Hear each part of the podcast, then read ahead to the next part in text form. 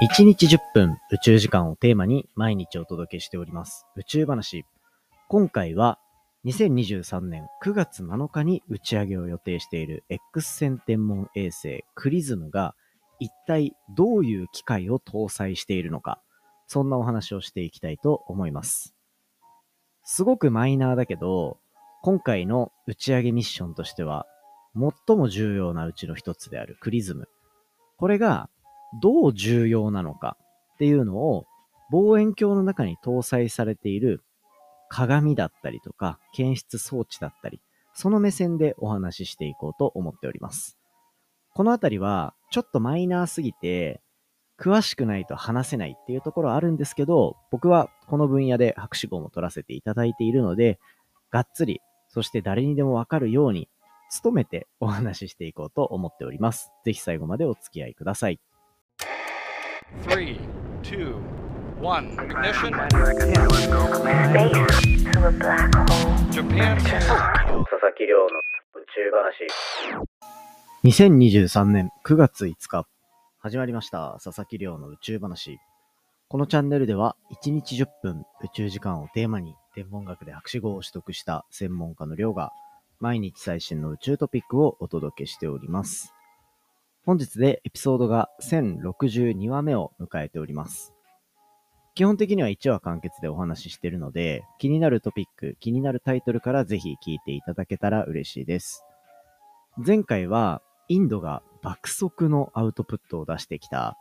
月面探査チャンドラヤーン3に関するお話だったり、それの前は太陽系の一番外側の惑星、海洋星に関するお話をしていきました。で、それの前に何してたかっていうと、クリズムと呼ばれる X 線天文観測機ですね。今、打ち上げを控えているこいつが、一体どんな科学的な狙いがあるのか、どんな仕組みなのか、どういった成果がこれまでに積み上がってきたから打ち上がるのか、みたいな話をしてきました。でですね、このクリズム本当は2023年の8月の28日に当初打ち上げを行う予定だったんですよ。H2A ロケットと呼ばれる日本の三菱重工が作ってるロケットですね。で、ただ、まあロケット打ち上げっていうのは延長する、延期するっていうのがまあ常なわけですね。で、そんな中で今回打ち上げが延期になっていたんですけど、一応公式の発表で9月の7日、2023年の9月の7日に打ち上げを予定するというところになってきたので、ちょっとまたクリズムの話して盛り上げていこうかなというふうに思っております。今回お話しするのは、クリズムと呼ばれる X 線天文衛星の仕組み、中の乗っている機械のお話していきたいと思ってます。この機械っていうところに、実はこのクリズムの特色、特徴っていうところがまあ、存分に出ている。そんなところもあるので、そういったところをご紹介していければと思ってます。で、多分このあたりの話って、X 線天文学ってすごい独特だから、あんまり外の研究の紹介とかで見ることなかなかないんじゃないかなと思います。ただまあ僕、今までずっと研究していたのが X 線天文学って分野なので、まあどこよりもわかりやすくかどうかはわからないけど、どこよりもこう理解度を持ってお話できるかなと思ってるんで、今回のお話は結構楽しんでいただきたいなと思ってる次第です。でですね、まあなんでこんな話するのかっていうところ、まあ何度も話してるからくどいなって思ってもらうかもしれないんですけど、まあこの H2A ロケットで打ち上がるのって、実は X 線天文衛星クリズムだけではなくて、もう一個同じぐらい力を入れてる、JAXA が力を入れているのが、スリムと呼ばれる月面着陸船なんですね。で、こっちの方が注目度が高いんですよ。いいんですよ。めっちゃ面白いし、前回、チャンドラヤーンの話をしたぐらいだから、月面探査っていうのが、本当に面白いフェーズになってるっていうのはわかるんですけど、僕は、この分野、X 線天文学で研究をずっとしてきたからこそ、どうしても、その人気の差が許せないと ってなってるので、X 線天文の人気をなんとかスリムぐらいまでは持ち上げていきたいなっていうところを思って、繰り返し繰り返し、そして違う角度で、クリズムって呼ばれるミッションがどれだけ面白いものなのかっていうところをちょっとお話ししていこうかなっていう、そういうところになってます。で、クリズム。今回初めて聞いたよっていう人もいるかもしれません。クリズムっていうのは、X 線天文学と呼ばれる、宇宙から飛んでくる X 線を観測する、そんな装置になってます。X 線、レントゲンとかで使うあの X 線なんですけど、宇宙から飛んでくるっていうところは知らない人も多いんじゃないかなって思いますね。で、今まさにこのクリズムの特集やってるんで、宇宙話の過去のエピソードもぜひ聞いていただいて、っていうところで、じゃあどうやって X 線を観測していくのかっていうところのお話をしていこうと思ってます。皆さんの頭の中に想像してほしい部分っていうのは、大きく、まあ、二つありますね。望遠鏡って言ってるぐらいだから、望遠鏡、遠くを望む鏡ですよね。どうやって遠くを見ようとしているのかっていう鏡の部分、望遠鏡。そして、意外とみんなの頭の中から抜けちゃってる観測装置の部分、検出器の部分ですね。ここのお話を分けてお話ししていきたいと思います。どういうことか。じゃあ、みんなが、まあ、一回ぐらいは触ったことあるんじゃないかなと思う望遠鏡を想像してみましょう。ヨドバシカメラとか、ああいうでっかいカメラ屋さんとかで売ってたり、カメラ屋さんとか、家電製品屋さんとか、あとは、まあ、中古品ショップとかでも売ってたりするかなっていう風になってるんですけど、まあ、ちっちゃいお家に置けるような望遠鏡ってあるじゃないですか。天体望遠鏡ってやつですね。あれって、あれを覗くとどういう風なものが見えるかっていうと、本当に遠くにある星が見えるわけじゃないですか。で、遠くで見える星っていうのをズームする役割っていうのを、あの望遠鏡が担ってくれてるんですよね。で、その望遠鏡を覗いたときに、どうやってそのズームしたものが見えているのか。っていうところで言うと、目で見てますよね。目で覗く穴みたいなのがついてて、その穴を覗くことで天体が見えているっていうのが望遠鏡の仕組みです。つまり、望遠鏡が集めた光をみんなの目っていう検出器で見ているから、その、例えばズームした土星の輪っかとかが見えたりとかするっていう感じなんですよ。ただ、まあ、学術的な研究をするには、そういったデータを数値で取得しなきゃいけません。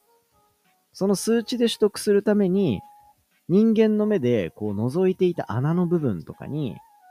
こうカメラとかをつけて、そのカメラで写真を撮るっていうような方法をするんですよね。つまりそういうカメラの存在っていうのもすごく重要で、で、なおかつ望遠鏡がどれだけズームできるか。ものをどれだけ拡大して観測することができるかっていう望遠鏡の能力も重要であるというところで、今回も X 線天文学で X 線望遠鏡クリズムっていうぐらいだから、まあ、その鏡の部分と検出器の部分とっていうところにそれぞれ特徴があります。で、じゃあ、どっちから話していこうかなと思うんですけど、まあ一番わかりやすいのはやっぱ鏡の部分かなと思うんですね。鏡。望遠鏡と言われる部分。ここを、今回これ名前が XMA っていう名前ついてます。XMA。何の略なんだろう。調べとけばよかった。まあいいや。XMA っていう望遠鏡が X レイミラーアレイですかね。多分 X レイミラーアレイな気がする。X レイミラー、X 線用の鏡が並んでいるもの、アレイですね。で、これ、X 線って難しいんですよ、見るのが。で、なんでかっていうと、こう、X 線って想像するのレントゲンですよね。レントゲンってどうやって体の中の写真を撮ってるかわかりますか？あれは正面から X 線をバッと当てられて、体を X 線が全部透けてるんですよ。ただ、骨とかはあんまり透けないから、と、通り抜けてくる X 線の量が減っていて、それのなんかこう、遮影というか、こう、生き、ん？生き写しじゃないな。なんて言うんだ。影で、こう、影の濃淡で骨の状態を見ていたりするっていうのが、この X 線の透過している様子だったりするんですよね。透過っていうのは、あの、す、透明の塔に過ぎるだから、透け、透け通って抜けていく力っていうのの X 線は、透過力がものすごく強いんですよ。つまり、体を抜けていく。で、体だけじゃなくて、実は普通に例えば、窓ガラスだったりとか、なんかこう壁だったりとか、そういったところも結構簡単にすり抜けられちゃうんですよね。だから、光を集めるのが本当に難しいと。X 線を集めるのって本当に難しいんですよ。普通のみんなが見てる天体望遠鏡とか、ああいうのって、なんかこう、凹んだガラスみたいな、曲面に沿ったガラスみたいなのを置いて、ガラスって鏡を置いて、そこに反射したやつが、こう、円形の鏡だから、ある一箇所に、焦点と呼ばれるところに集まって、その集まった像を見てるみたいな感じなんですね。だから、中学校とか小学校の時に見た虫眼鏡。虫眼鏡もあれ光をレンズを通すことで一箇所に集める焦点っていうものを作ってましたよね。あの焦点で見るっていうことで像が綺麗に見える。で、えっと、ズームしたものっていうのが見えたりするっていうのが特徴だったりするんですよ。ただ、X 線は、ああいうガラスとか、な凸レンズって言われるものだったり、凹レンズって言われるものだったり、ああいったところを通り抜けても、何の影響も受けずに、そのまま通り抜けちゃう。なぜなら、体、人間の体を通り抜けるぐらいエネルギーがものすごく強いから、っていうことですね。だから、X 線をどうやって集めるのかっていうと、あの、いろんな例があるんですけど、例えば、水切りとか、あの、石を水面ギリギリに、こう、浅い角度でシュッて投げると、石がぴょんぴょんぴょんぴょんぴょんって飛ぶあれあるじゃないですか。あれ、水切りって言いますよね。まあ、僕も結構、川とか湖とか行ったらやっちゃうんですけど、あの水切りっていう現象に似た感じで、X 線っていうのは、ある表面を、まあ、ある物質、結構限られた物質なんですけど、で、コーティングされた面に1度とかっていうような、本当にわずかすごい薄いところをシュッてすらせると、X 線が反射するんですよ。この1度とかの角度でシュッとすらせることで X 線を1箇所に集めることができるんですね。まあ、簡単に言うと X 線を曲げられるから、そこにシュッとこう、斜めに当ててあげることで X 線の軌道を変えて、で、それで1箇所に像を集めるっていうような、そういう方法を取るのが X 線の望遠鏡の仕組みなんですよ。普通のレンズを置いたり鏡を置いたりしても意味ないと。もうちょっとわかりやすい違う例でお話しすると、うんと、例えば水面ですね。水、また水面を想像してみてください。で、水中から水面を見上げた時っていうのは、真上の方の、こう自分の真上見ると、なんか空とか見えたり、ね、水の向こう側が見えたりするじゃないですか。ただ、自分よりちょっと斜めに離れたところとかの水中から水面を見た場合って鏡みたいに反射して、こう、水中から外側っていうのを見えなくて、むしろ水中の中を反射して見えるような形になるじゃないですか。これって、結局はその屈折率っていう呼ばれるものが違って、光が通り抜けやすいところと、こう、弾かれやすいところとっていうのが分かれていたりする。そういう意味合いなんですね。X 線にとっての鏡っていうのはまさにそれで、屈折率は全然違うけど、正面からだったら簡単にすり抜けられる。けど、1度とかっていうスレスレの光が鏡に当たった時は、こう、本当は通り抜けたいのに反射しちゃう。っていうところで、その反射を利用して、X 線の光をたくさん集めるっていう方法を取るのが、この X 線天文学で用いられる望遠鏡の特徴なんですね。で、こういった方法を使って、X 線を一点に集めることで、より遠くにある X 線の天体っていうのも、望遠鏡を使って覗くことができるというような、そういうイメージなんですよ。ね。で、しかもそれが反射しやすいように、なんかこう、X 線の望遠鏡の表面には金とかが塗ってあって、その金とかが塗ってあるところに当てるとより反射しやすいみたいなところになって、どんどんどんどん X 線の量を集められると。で、望遠鏡を使うことによって集められた X 線を、じゃあどうやって見るのかっていうと、さっき話した検出器っていう部分ですね。みんなの望遠鏡を覗いた時でいうところの目ですね。この目に実は今回ものすごい注目度が集まっているというか、ここの目になる部分っていうのが、クリズムの最も特徴のある部分の一つであると。で、そこに搭載されているのが二つで、一つは X 線 CCD カメラ。これは、えっ、ー、と、4回前、5回前の放送で話した、こう X 線の歴史っていうところを話していきましたね。X 線天文学の50年間の歴史っていうのを話していった中で、話した、こう、アスカとか、ああいったところで使われていた CCD カメラ。それが未だにやっぱり現役で、X 線使うなら CCD カメラだよね、みたいなところで、より洗練された X 線 CCD カメラっていうのが搭載されてます。これの名前がエクステンド。そしてもう一つは、リゾルブと呼ばれる名前がついている、マイクロカロリーメーターと呼ばれる。そんな観測器です。このマイクロカロリーメーターが宇宙で稼働することによって、今まで見えなかったような天体たちの細かい挙動を約10倍の観測精度で求めることができるようになってくる。っていうところがあるので、このリゾルブとエクステンド、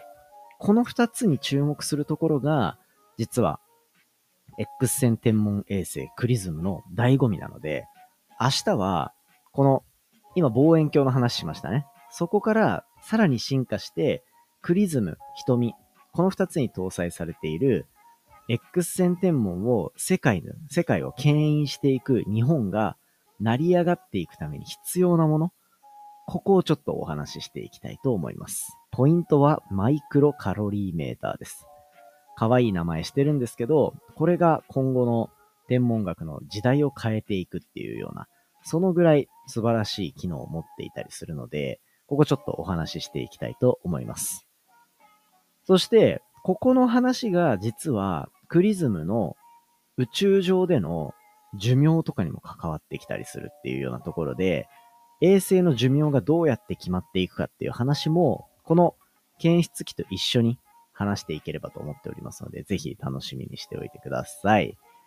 ということでね、9月7日打ち上げ果たしてあるのかどうか。まあちょっと台風とかが心配だけど、大丈夫なことを願って、楽しみに待っていきたいと思いますので、皆さんも、あの、まだ、クリズムあんまわかんないなっていう人は、ぜひあの、Spotify とかに、Spotify で今、クリズム特集のプレイリスト僕が作ったやつ置いてあります。まあ、Apple とかで聞いてくれてる人もたくさんいるので、そういう人たちにはぜひですね、この X、あの、だいたいエピソード数で言うと、1053話、1052話とかそのあたりから聞いていただけると、今から打ち上がる天文衛星がどれだけ重要な役割を担ってるかっていうところわかると思うので、ぜひですね、一気に聞いていただけると面白いんじゃないかなと思いますので、よろしくお願いいたします。今回の話も面白いなと思ったら、お手元のポッドキャストアプリでフォロー、フォローボタンの近くにある星マーク、こちらからレビューいただけたら嬉しいです。番組の感想や宇宙に関する質問については、Twitter のハッシュタグ、宇宙話、または Spotify の Q&A コーナーだったり、概要欄にあるお便りフォームからじゃんじゃんお寄せください。それではまた明日お会いしましょう。さようなら。